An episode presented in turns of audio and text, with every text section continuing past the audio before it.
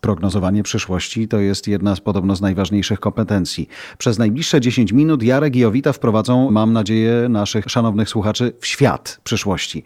Ty lubisz patrzeć daleko? Lubię, bardzo. Przyszłość jest dla mnie ciekawa i ważna. W dzieciństwie głównie czytałam fantastykę i książki fantastycznej fantazy. Marzyłam o tym, żeby mieć smoka, to jakby trochę taki side topic, ale interesowała mnie przyszłość zawsze i teraz mnie interesuje jeszcze bardziej, dlatego że absolutnie wierzę w to, że tylko przyglądając się przyszłości, analizując w głowie, w dyskusjach przeróżne scenariusze tego, co nam się zdarzy, czy za tydzień, czy za miesiąc, czy za trzy cztery lata, jesteśmy się w stanie właściwie do tego przygotować. A przy tak szybko zmieniającej się dzisiaj rzeczywistości, moim zdaniem staje się to higieną wręcz, a nie tylko czymś, co można. Tylko o to chciałem cię zapytać, a zaczęłaś wymieniać różne perspektywy. Co to znaczy dzisiaj przyszłość? Czy to jest najbliższe dziesięć minut wspomniane, czy to jest najbliższy tydzień, najbliższa godzina, najbliższy rok, czy może najbliższe dziesięć lat, albo jeszcze dalej? Mam nadzieję, że zapytamy o to naszych gości, którzy są zresztą ciekawie w przyszłości, o znaczeniu zwłaszcza Zuza, ale dla mnie prognozowanie do dziesięć lat do przodu, to co robimy też w Singularity University, to co robimy też przy okazji Masters and Robots, to pokazujemy ten horyzont czasowy do dziesięć lat.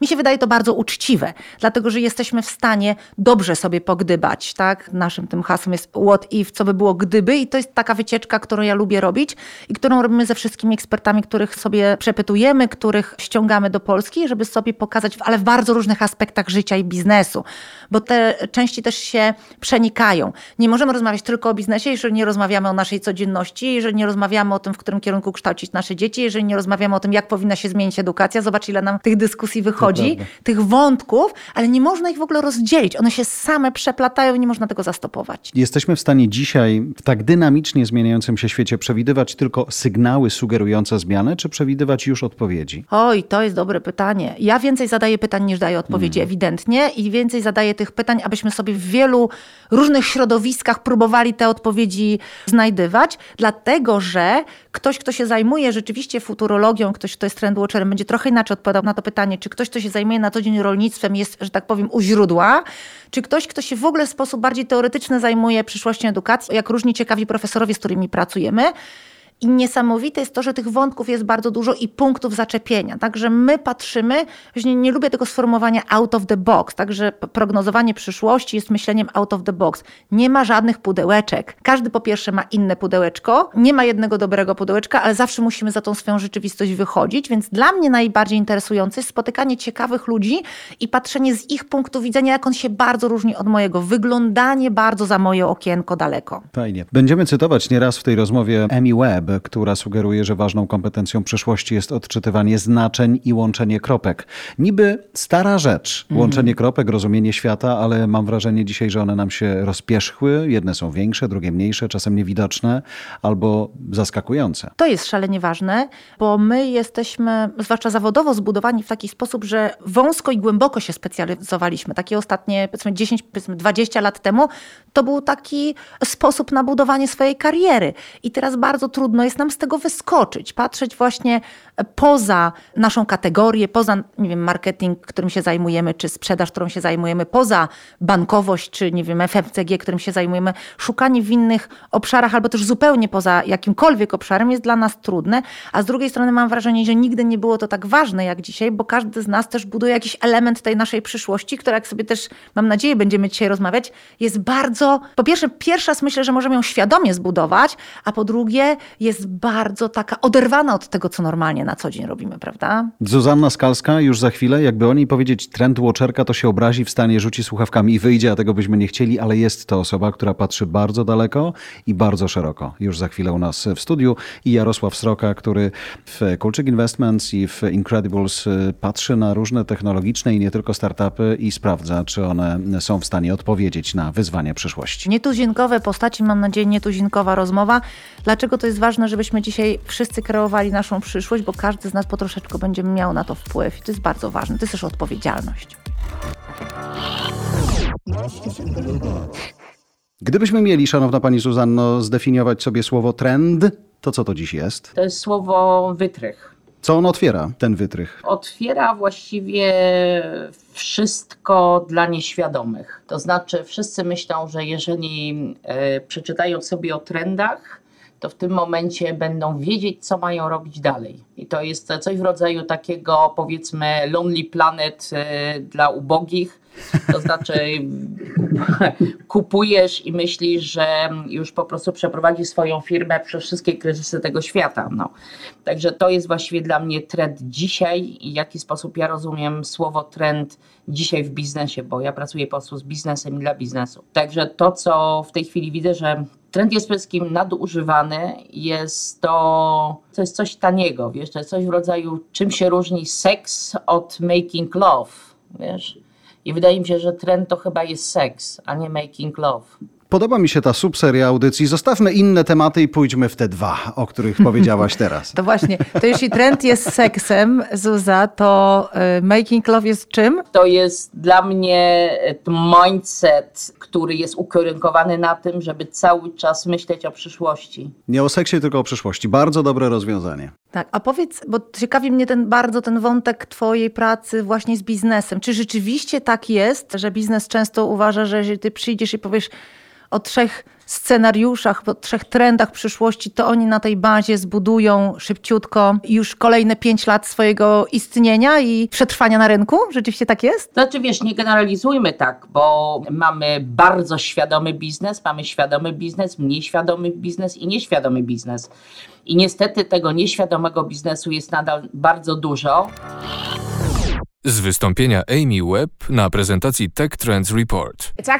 To ten sam powód, przez który nie dostrzega się sygnałów zapowiadających zmiany czy tworzących się trendów technologicznych. Często też nie potrafimy przewidzieć, jak poznane trendy ukształtują rzeczywistość. To dlatego, że nie pasują one do ustalonego modelu, więc dla naszego mózgu są to tylko czyste dane sensoryczne. Po czym poznać dla mnie nieświadomy biznes, to jest tak, że jeżeli na przykład, nie wiem, branża, yy, nie wiem, żywności, tak, dzwoni do mnie: pani Zuzanno, czy może pani przyjść i pokazać nam trendy żywności? To jest dla mnie już wyjątkowo nieświadomy biznes, czyli po prostu nie pyta mnie o trendy żywności, tylko pyta mnie o benchmarking na rynku. Tak? A jeszcze najlepiej, żebym pokazała przykłady w tym, w tym, jakie są w tej chwili trendów w branży żywności. No, czyli jak mam już podać przykłady w branży żywności, no to, to jest dokładnie, to jest po prostu monitorowanie tego, co jest na rynku. Czyli to jest masowa produkcja, no, czyli to żadne kurna trendy. A przykład ten ekstremalny, czyli w tej polaryzacji jako bardzo świadomego biznesu, to jest pytanie: pani Zuzanno, czy możemy po prostu spotkać się na kilka dni i przemyśleć, dokąd, w jakim kierunku może zmierzać nasz biznes. Fajna sprawa. I to wtedy jest nieświadomy biznes. I to jest to making love wtedy. I to jest making love. Jarek, jak patrzysz na to wszystko, na definicję słowa trend, ale nawet na to, co zaznaczyła Zuzanna, jak do tego podchodzisz? No to bardzo surowa ocena, chyba niezasłużona. Ja myślę, że do tego samego się na końcu sprowadza ta ciekawość związana z tym, co nas czeka, której rzeczywiście to, że przewidzieć jej nie można, to jest oczywiste, ale konfrontowanie swoich wyobrażeń, swoich oczekiwań, swojej wiedzy z tym, co może nas czekać, to co wiemy, co przeczuwamy, ale co też planujemy, a wynika to z doświadczeń przeszłości, jest też bardzo ważne. Znalazłem ostatnio takie ciekawe zdanie, które definiuje coraz więcej rzeczy w moim życiu. Ktoś napisał o wojnie, w ogóle o tym, co się dzieje w Rosji, że to jest jedyny kraj na świecie, w którym nie można przewidzieć ani przyszłości, ani przeszłości. I dzisiaj, patrząc na rozwój świata, chyba tych zmiennych i tych znaków zapytania, które mogą wywrócić każdy model prognozowania przyszłości od tak, jak choćby to, co się dzieje właśnie ze względu na sytuację geopolityczną dzisiaj na świecie, jest bardzo, bardzo dużo.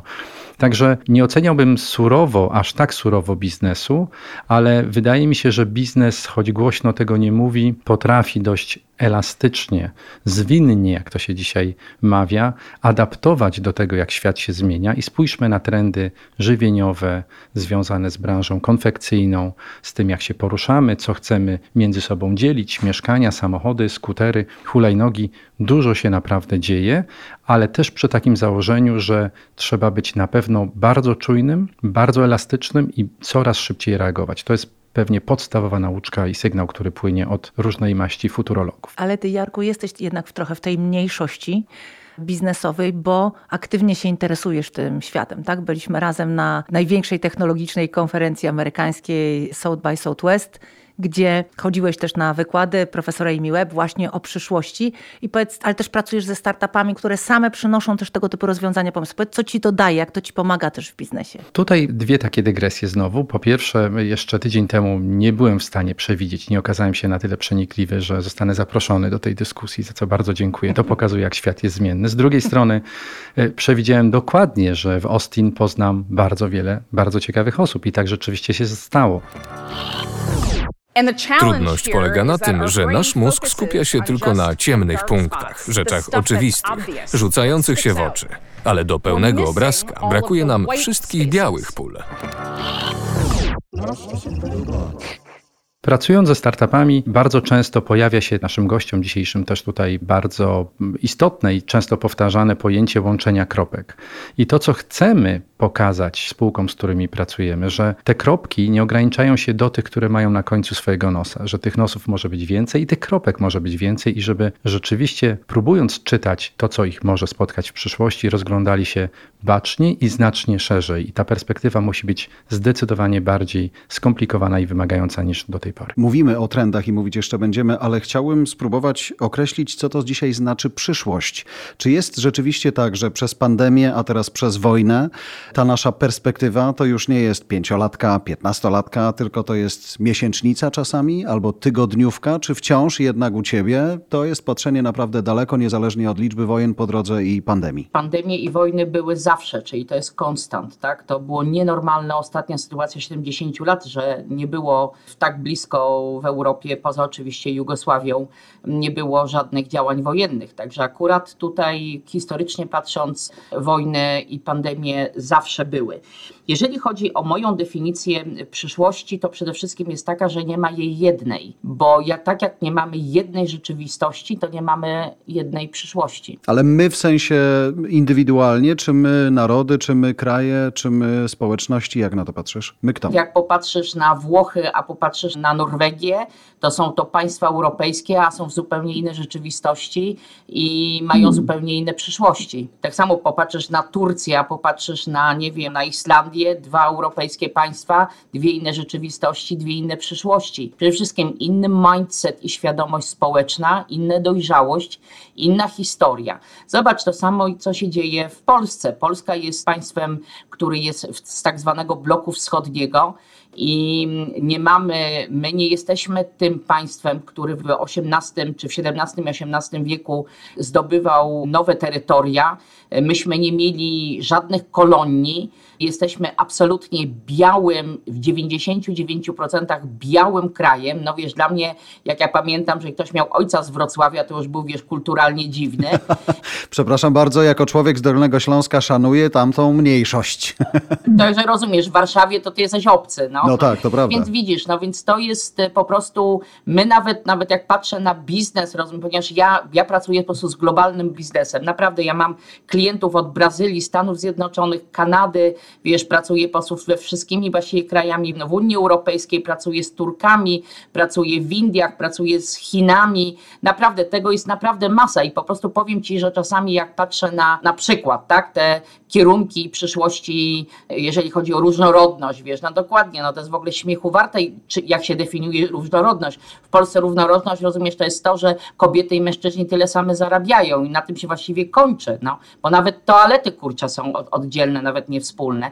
Patrząc na różnego rodzaju przyszłości, no my w Polsce mamy wyjątkową właśnie sytuację, to jest po roku, latach dziewięćdziesiątych, po prostu nie mieliśmy nic i weszło po prostu najlepsze systemy bankowe i najlepsze systemy technologiczne, które tą bankowość wspomagały i właściwie tu jesteśmy absolutnymi liderami. No i to nam dało to, że nasze polskie społeczeństwo, a właściwie bym powiedziała również i cały blok wschodni, będę nazwała to po prostu tak zachodnim językiem blok wschodni, my wiemy, co to znaczy zmiana, czyli u nas zmiana następuje z dnia na dzień, w nocy, w ciągu tygodnia, także my nie to, że jesteśmy tacy sobie agile, ponieważ zrobiliśmy sobie trzy kursy czy dwa i piękne focie na Facebooka, tylko naprawdę mamy to u nas, że zawsze u nas, naszą stałą w Polsce jest po prostu prostu prowizorka. Na sznurkach ten kraj rzeczywiście czasem dobrze sobie radzi i to bardzo długo. Że jeszcze jesteśmy najtańszym. Jeszcze już najtańszym. Jarek? No, dzisiaj jest Międzynarodowy Dzień Dygresji, więc znowu się wtrącę. Oczywiście tych różnorodności nie sposób nie doceniać, ale z drugiej strony zwróćcie, że zjawiska tak istotne z punktu widzenia historii świata, jak właśnie dzisiaj konflikt na Ukrainie powoduje zwrot, który powoduje, że coraz więcej wspólnych mianowników jednak mamy, definiując tę przyszłość. I niezależnie, czy jesteśmy Turcją, czy Islandią, dzisiaj wspólnie odpowiadamy na nowy paradygmat energetyczny, zafundowane nam przez Putina, przyspieszyła transformacja energetyczna, która pełzła, która właściwie, no, dużo gadaliśmy, niewiele z tego wynikało. Za chwilę będziemy mieli prawdopodobnie, niestety, kryzys związany z brakiem pszenicy na rynkach światowych i znowu to będzie równie istotne wyzwanie dla Turcji i Islandii w takim samym stopniu. I to też będzie definiować bardzo poważne dyskusje i kierunki tego, w którym stronę świat pójdzie. Mhm. Staniemy się naturalnie bezglutenowi, kochani. Zuza, ja, ja chciałam ciebie jeszcze jeden wątek podpytać, dlatego że po co w ogóle jest dzisiaj taka potrzebna świadomość tych różnych scenariuszy przyszłości? Rozmawiałam o tym właśnie kilka miesięcy temu z profesor Amy Webb i ona uważa, że niekoniecznie musimy być przygotowani na wszystko, ale tak naprawdę na każdy scenariusz rozwoju świata powinniśmy być przygotowani. W związku z czym nie tylko eksperci od budowania różnych scenariuszy przyszłości, ale wszyscy szarzy obywatele, obywatele tak zwani, też powinni wykonywać tę intelektualną pracę, czyli zastanawiać się, w którym kierunku, co nas prowadzi i łączyć te kropki. Czy ty się z tym zgadzasz? Powiedz, co ty o tym myślisz? Nie wiem, co to znaczy, jak definiujesz szarych obywateli, ale... Nowak, Michalska, Kuźniar, Sroka. Okej, okay, no to mam nadzieję, że na tyle są świadomi, że czytają wiele różnych źródeł i nie tylko polskojęzycznych i w jaki sposób się odnajdują, bo jeżeli mówimy o tak zwanym zwykłym konsumencie, no to nie musi, tak, bo to nie jest jego zawód. No. Mi się wydaje, że bardzo, przede wszystkim, może od początku, ja, jak to ładnie się mówi, robię w trendach od dziewięćdziesiątego ósmego roku. Moją karierę rozpoczęłam właściwie w bardzo dziwnym miejscu, mianowicie tam, gdzie właściwie technologia i trendy się zaczynały, czyli w Philipsie wtedy, kiedy właściwie naszym konkurentem jedynym był Sony i Sony właściwie i potem jeszcze pojawiła się Nokia, z którą dużą również wszyscy pracowaliśmy. Potem jeszcze pojawiło się Nike, z którym nawet robiliśmy dosyć dużo rzeczy, cały ten wearable, electronics, et cetera. No ale nieważne. Chodzi o to, że myśmy robili, pracując z przyszłością, pracujesz zawsze w scenariuszach, ponieważ nie jesteś w stanie, ponieważ tak jak dokładnie nie ma, przyszłość nie jest liniowa, wiele rzeczy na to wpływa i trzeba po prostu wiele rzeczy brać pod uwagę, przede wszystkim ekonomię, czy stawiasz na indywidualność, czy stawiasz na społeczność, bo to są bardzo ważne czynniki, które robią trajektorię, powiedzmy, różnego rozwoju, różnych, różnych serwisów, czy produktów, jak również i modeli biznesowych. Właściwie to, co pan Jarosław mówi, o tym, że teraz będziemy mieć problem ze zbożem czy innymi. Przepraszam, to wszystko było do przewidzenia, bo o tym, że się uzależniliśmy od jednej pszenicy, o tym, że przestaliśmy siać inne zupełnie zboża i wychodzimy z wielu różnych jedzeń, to było trąbione. Już Unilever mówił, że największym kryzysem, jaki będzie, to będzie żywnościowa. Mówił to już piętnaście lat temu na dużej konferencji, jeszcze Paul Polman. Także uważam, że nie to, że my jesteśmy nieświadomi, my po prostu jesteśmy głusi. My wiele rzeczy po prostu albo słyszymy i nie rozumiemy, albo słyszymy i nam to po prostu wylatuje drugim uchem. No. Więc to, że mamy akcelerację w tej chwili zmian źródeł energii, no to to jest tylko i wyłącznie dzięki, właściwie nie tak bardzo dzięki Putinowi, ale po prostu temu, że doszliśmy, Putin jest tylko i wyłącznie już tylko kroplą, powiedzmy, w tym wszystkim się przelało już wszystko, bo my po prostu doszliśmy do muru. Pytanie tylko, czy my jesteśmy po prostu za bardzo uzależnieni od energii elektrycznej. To jest największym problemem. No. Więc może ja uważam, że jedynym trendem jest taki w tej chwili, żeby pomyśleć, co robić, kiedy będzie blackout, który będzie trwał przez dwa trzy miesiące. Uważam, że to jest trend, na którym powinniśmy się przygotować, a nie na, na jeszcze inne spojrzenie, gdzie możemy jeszcze tą energię bardziej wydobyć, użyć, czy tak dalej. Czy my możemy, możemy może trendem powinno być, jak przeżyć w ogóle bez energii i czy damy radę sobie w ogóle bez energii w przyszłości, tak? Jak płacić bez energii, jak płacić podatki bez energii. To są, uważam, pytania, które musimy sobie bardziej zadać, niż cały czas iść na tym, że uważamy, że energia jest czymś konstant. Rozejrzałem się po studiu i myślę sobie, że bez energii to by nas nie było w sekundę, naszych zegarków by nie było, naszych telefonów nie było, połączenia z tobą by nie było, mikrofonów by nie było. Jakoś bez światła jeszcze w studiu podcastowym dalibyśmy radę, tak, ale wszystko inne może by było ciekawiej. Legło w gruzach. Przy świecach. U mnie nawet śmietnik otwiera się na prąd. Albo na głos, co też się zdarza. Dokładnie to jest ten problem, który stworzyliśmy, więc my powinniśmy patrzeć, bardzo ładnie zresztą powiedział Floris Alkemade, architekt Królestwa Holandii, który jesteśmy w tej chwili, my wchodzimy w tej chwili w gigantyczny labirynt. W labirynt, którego, w którym nie mamy nawigacji, w którym nie mamy mapy, nie ma czegoś takiego jak tu jesteś i jak dojść, nie ma żadnych strzałek i to jest labirynt, który se sami stworzyliśmy. I niestety przez ten labirynt po prostu będziemy przechodzić przez najbliższe dwie dekady na pewno. To będzie wojna, ale wojna nie tylko jako zbrojne coś, ale wojna z naszym samym, tym co my potrzebujemy. Musimy umieć zbędne bagaże odrzucić. I labirynt, no jak to wiadomo, labirynt jest czymś, że dojdziemy do jakichś ślepych ścian i będzie to po prostu sztuka zmiany kierunku. I to jest dokładnie to, że to nie jest to, że masz być cały czas agile i skakać od jednego startupu i następnej innowacji do następnej. Nie, ty musisz umieć zmienić swój kierunek, w którym w tej chwili jesteś. Nie proszę, abyście byli gotowi na wszystko. Proszę, abyście byli po prostu gotowi, a zwłaszcza na to, co może podważać wasze utarte przekonania.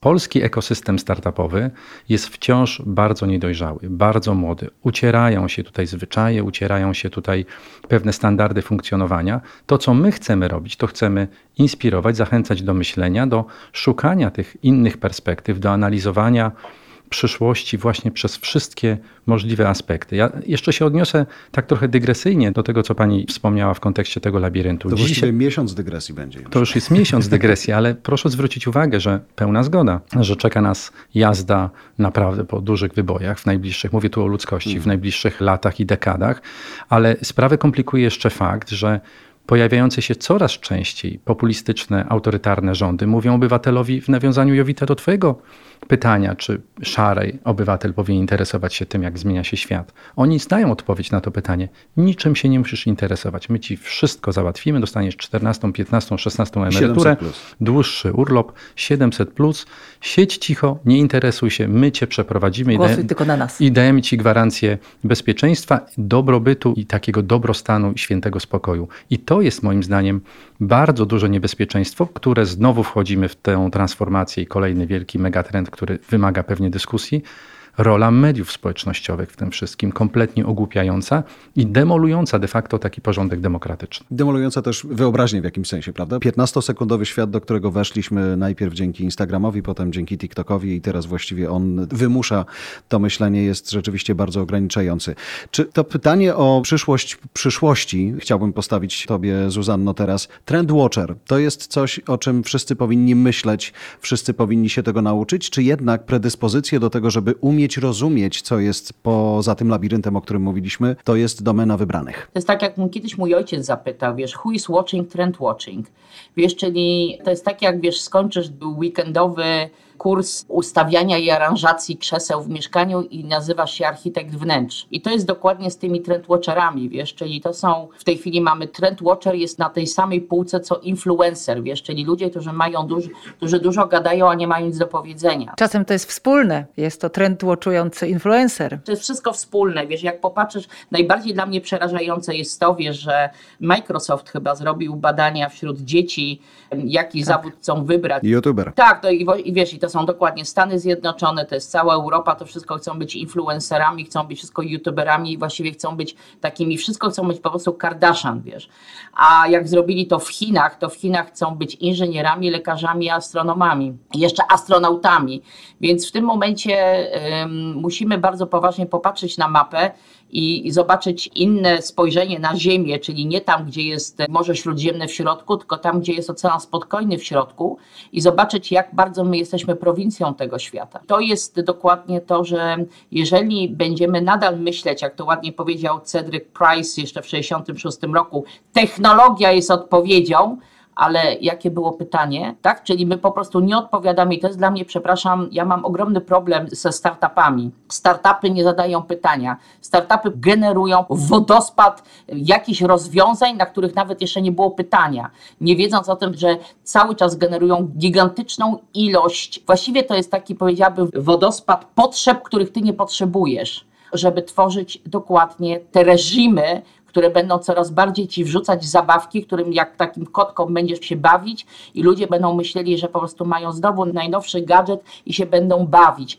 Ale pytanie po co? Ale z drugiej strony pozwolę sobie na kolejną w ramach tego świętowania tych dygresji uwagę.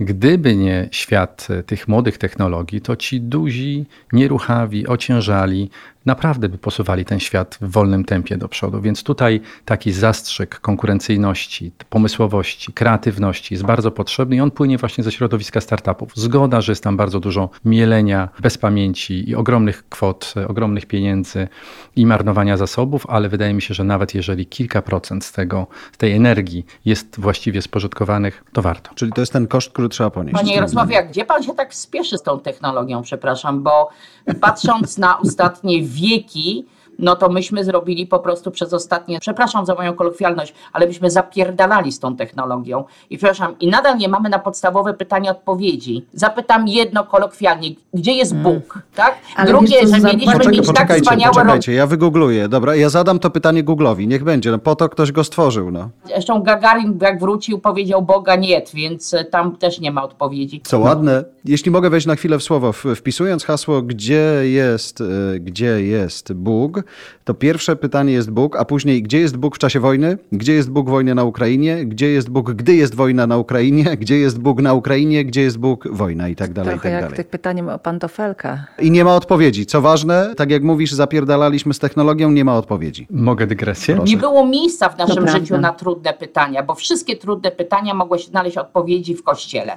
I to się, co w tej chwili dzieje, że w tej chwili Kościół nie jest w stanie odpowiedzieć na żadne pytanie, na żadne pytanie i my szukamy odpowiedzi dokładnie w social media, w, dokładnie w całych tych wszystkich technologiach. My w technologiach myślimy, my w ogóle tak święcie wierzymy w tą technologię, że technologia stała się po prostu absolutnie nową religią. Ale ja muszę odpowiedzieć, dobrze, ja nie dobrze, wytrzymam, dobrze, bo się uduszę. Ja. Jedno, jedno zdanie, odpowiadając pani Zuzannie, mówiąc o blackoucie, o właściwie naszym cywilizacyjnym wyzwaniu, jakim jest znalezienie nowego modelu energii czy energetyki, raczej stawiałbym na nową technologię, a nie na wypalanie trawy. Stąd moja fascynacja nowoczesną technologią. Rzeczywiście Google stał się nowym bogiem i to prawda. I czy nie jest trochę tak, że jeżeli większa liczba osób będzie rozumiała, nie wiem, jak czytać twoje trendbooki, albo będzie rozumiała przeróżne scenariusze przyszłości, to będziemy w stanie nawet post factum trochę wygenerować dodatkową wartość z tej technologii, która bardziej będzie służyła ludzkości, a nie, że się obudzimy z ręką w nocniku za dziesięć lat, że technologia rozwija się tylko i wyłącznie dla siebie, a my jesteśmy dla niej jakąś tam papką. No ja uważam, że każda firma, która jest na rynku i w momencie popełniania decyzji powinna pomyśleć, w jakim mindsetcie tą technologię chce mieć i w ogóle w jakim mindsetcie jest. Tak? Bo jeżeli generujesz zyski, pozytywne zyski netto, to lepiej, żebyś rozwiązywał problemy świata, a nie je tworzył. Po prostu. Czyli w tym momencie im więcej zarabiasz jako firma, tym bardziej powinieneś rozwiązywać wszystkie problemy, które do tej pory zostały stworzone. A na ten moment dużo firm tak nie robi. Żadna firma nie trwa wiecznie, poza Kościołem katolickim. Tak? Po prostu nie trwa. Najstarsza firma na świecie ma osiemset pięćdziesiąt lat, jest w Japonii, robi noże. I jakoś tam technologii nie ma, poza tym, że po prostu pracuje tak samo, jak pracowała. Czyli z tego wynika, że każda nowa technologia zostaje zabita przez coś nowego, tak? Czyli całe rzemiosło zostało zabite po prostu przez maszyny parowe. Maszyna parowa została zabita przez elektryczność. Elektryczność teraz prawdopodobnie zostanie zabita przez to, że po prostu sama wyczerpała zasoby. No. Więc w tym momencie te decyzje, które popełniamy, muszą być bardzo świadome. I dlatego uważam, że każdy z nas nas. Musimy po prostu odkręcić pytanie, bo pytanie dla mnie jest, czy ty jesteś dobrym przodkiem. Jakie ty legacy zostawiasz po sobie? Czyli nie to, co ty stworzyłeś jako cywilizacja, tylko co zostawiasz po sobie dla następnej generacji, żeby mogli dobrze żyć. Wiesz, i to jest dla mnie chyba dokładnie z gliszcza teraz. No. Jesteś częścią czegoś większego niż występ jednej osoby mówiącej o trendach technologicznych. Jesteś częścią czegoś większego niż jedna firma, większego niż jeden festiwal czy konferencja. Jesteś częścią ruchu, który moim zdaniem stworzy lepszą przyszłość dla nas wszystkich. Wracając do pytania, które otwiera dzisiaj naszą audycję, Future Trends and Future Forecasting, trendy i prognozowania przyszłości. Po co my to robimy? Jarek, masz prostą odpowiedź na pytanie, po co nam prognozowanie przyszłości? Hmm, ale to mnie zaskoczyłeś teraz. No, najprostsza, spontaniczna odpowiedź jest taka, żeby się szybciej do tych zmian zaadaptować, lepiej się przygotować i lepiej zagospodarować to, co nam ta przyszłość niesie. Mhm. To pytanie dodatkowe. Widzę, choć słuchacze jeszcze nie mają tej możliwości. Twoje reakcje, kiedy słyszysz taki duży dystans do technologii w, w odniesieniu do słów Zuzanny. Technologia to zło? Nie. Technologię należy absolutnie analizować we wszystkich możliwych aspektach i stosować do niej bardzo uniwersalne kryteria. I oczywiście dzisiaj jest bardzo dużo zjawisk, w których technologia wyprzedza na przykład prawodawstwo i niestety z tego powodu będziemy cierpieć i myślę, że taka naturalna erozja i relacji międzyludzkich, i edukacji, i takiego systemu poznawania bez wątpienia nam grozi. To pytanie, czy sama technologia znajdzie rozwiązanie na to, na pewno może się okazać pomocna, bo się już nad tym pracuje, ale z drugiej strony ten impuls, znowu wróćmy do tej energetyki i kwestii prądu. Dzisiaj prace nad nowoczesną, bezpieczną energetyką nuklearną, zasilaniem wodorowym, panelami słonecznymi. To są rzeczywiście wyzwania, którym może podobać tylko nowoczesna technologia, nad którą ciągle bardzo ciężko pracujemy, a czasu mamy coraz mniej. Zuzanno, po co my przewidujemy przyszłość? Przyszłość przewidujemy po to, żeby przygotować się na nadchodzące zmiany, ale tutaj patrzę bardziej, wiesz co, pracując z ministerstwami, pracując z rządami, wiesz, teraz um, również pracuję z Ministerstwem Oświaty tutaj w Holandii, patrząc na to, jak uczyć dzieci i jak przygotowywać dzieci na przyszłość, która wiadomo zresztą przez World Economic Forum, że sześćdziesiąt pięć procent młodych dzieciaków, które zaczynają dziś szkołę podstawową, będzie wykonywać pracę, która jeszcze dzisiaj nie istnieje. Czyli wiesz, czyli trzeba po prostu przygotować różnego rodzaju nowe kierunki na studiach, zupełnie zmienić sposób nauczania i uczenie w szkołach średnich. Pytanie, czy można inaczej rozwiązać sposób uczenia się i edukacji? Czy możemy ustawić nasze życie na to, co myśli Ministerstwo Edukacji, że edukacja jest twoim podstawowym, ciągłym, co jest w twoim życiu? Tak? Więc w tym momencie powiem Ci, że trendy i prognozowanie przyszłości dokładnie to nie są babskie gazety, to nie jest tylko i wyłącznie gadżet i to nie są startupy i to nie I jest rozwiązywanie tylko i wyłącznie... I nowa sukienka. Dokładnie i to nie są rozwiązywanie problemów, które stworzyliśmy przez ostatnie trzydzieści lat, bo to było wiadomo, czyli to nie są trendy. Czyli to jest to, czyli po prostu to jest sposób, w jaki sposób należy się przygotować dokładnie na przejście przez różnego rodzaju pory roku, jak również i bardzo zmienne warunki, jakie będziemy mieć w przyszłości. Kiedy Zuzanna mówiła, że pracuje z Ministerstwem Edukacji, myślę sobie, naprawdę? Mhm. Ale już nie znasz wiesz, no właśnie, ale wierzę, jaka, w Warszawie. Ale jaka to fajna robota, to prognozowanie ogranicza się do czterech lat. Prost, prost, tak, bułka z masłem. To jest bardzo fajne zwieńczenie naszej rozmowy, kochani, dlatego, że myślę, że od edukacji powinniśmy też zacząć wychodzić. Myślę, że ten system pruski jest jedynym niewłaściwym systemem edukacji, reszta ma jakiekolwiek szanse. Natomiast edukacyjnie powinniśmy sobie zacząć odpowiadać na pytanie, jak wychować i wykształcić ludzi, którzy będą w stanie przy pomocy technologii odpowiedzieć na pytanie, jak być szczęśliwym. Niech to będzie wstęp tak naprawdę, choć myślę teraz a propos edukacji o takiej zmianie, którą obserwowałem i słyszałem od ludzi, którzy odpowiadają za Startup Nation w Izraelu. Kolejnym ich projektem to jest właśnie projekt edukacyjny. Już nie biznes li tylko, ale przygotowanie takich modeli edukacji, być może przyszłych startupowców oczywiście i founderów, ale w zupełnie innym wydaniu. Ci sami ludzie, którzy wcześniej zmienili narrację Izraela na taką właśnie. Co jest za rogiem, panie Jarku, jeśli chodzi o najbliższą przyszłość? No ja jestem pesymistą. Ja muszę się przyznać do tego, że, tego że jestem pesymistą i patrzę, jak sytuacja na wschodzie, im bardziej się zapętla, im większe i silniejsze ma implikacje na kolejne obszary świata, im więcej stron czy pionów pojawia się na tej szachownicy, tym rośnie ryzyko przypadkowego konfliktu, przypadkowego starcia, konfrontacji. To, co mnie szczególnie martwi, to skala dzisiaj rozkręconej propagandowej niechęci czy wręcz nienawiści będzie kiełkować jeszcze bardzo długo, a plon będziemy zbierać dekadami. To jest z punktu widzenia rozwoju ludzkości najgorsze, co się mogło nam przytrafić. Szukając puenty puenty, odniosę się do kogoś, kto przewiduje przyszłość, żeby powiedział, co u niego, u ciebie, Zuzanno, za najbliższym rogiem jest, jeśli w ogóle zwracasz uwagę na takie detale. Ja jestem constant monitoring. Wiesz, ja jestem taki cross-fertilization. Jestem rodzaj, nie wiem, nie pszczółki, ja bym powiedziała takiej wiewiórki, wiesz, która cały czas z tą rudą kitą gania po wszystkich rodzajach drzew, jakie są możliwe. Zbieram wszelkie możliwe ziarna, zalążki jakiejkolwiek wiedzy. Ja po prostu to gdzieś sieję. Nie wiem, gdzie ja to sieję, nie wiem, co z tego wyrośnie, ale powiem ci, że dla mnie jest to codziennie, to jest właściwie moje codzienne życie. Zaczynam zawsze od wiadomości i kończę wiadomościami z całego świata. Staram się cały czas obserwować, co się dzieje na geopolitycznej arenie, ponieważ wszystko ma wpływ na naszego Kowalskiego, Smysa czy jakiegoś innego. Wszystko, absolutnie, ponieważ wszystko jest po prostu takim wodospadem, który zawsze idzie od ogółu do szczegółu. Jeżeli ktoś mówi, że nie interesuje się na przykład polityką, bo to nie ma wpływu na niego, to się bardzo, bardzo myli. Amen. Bardzo dziękuję.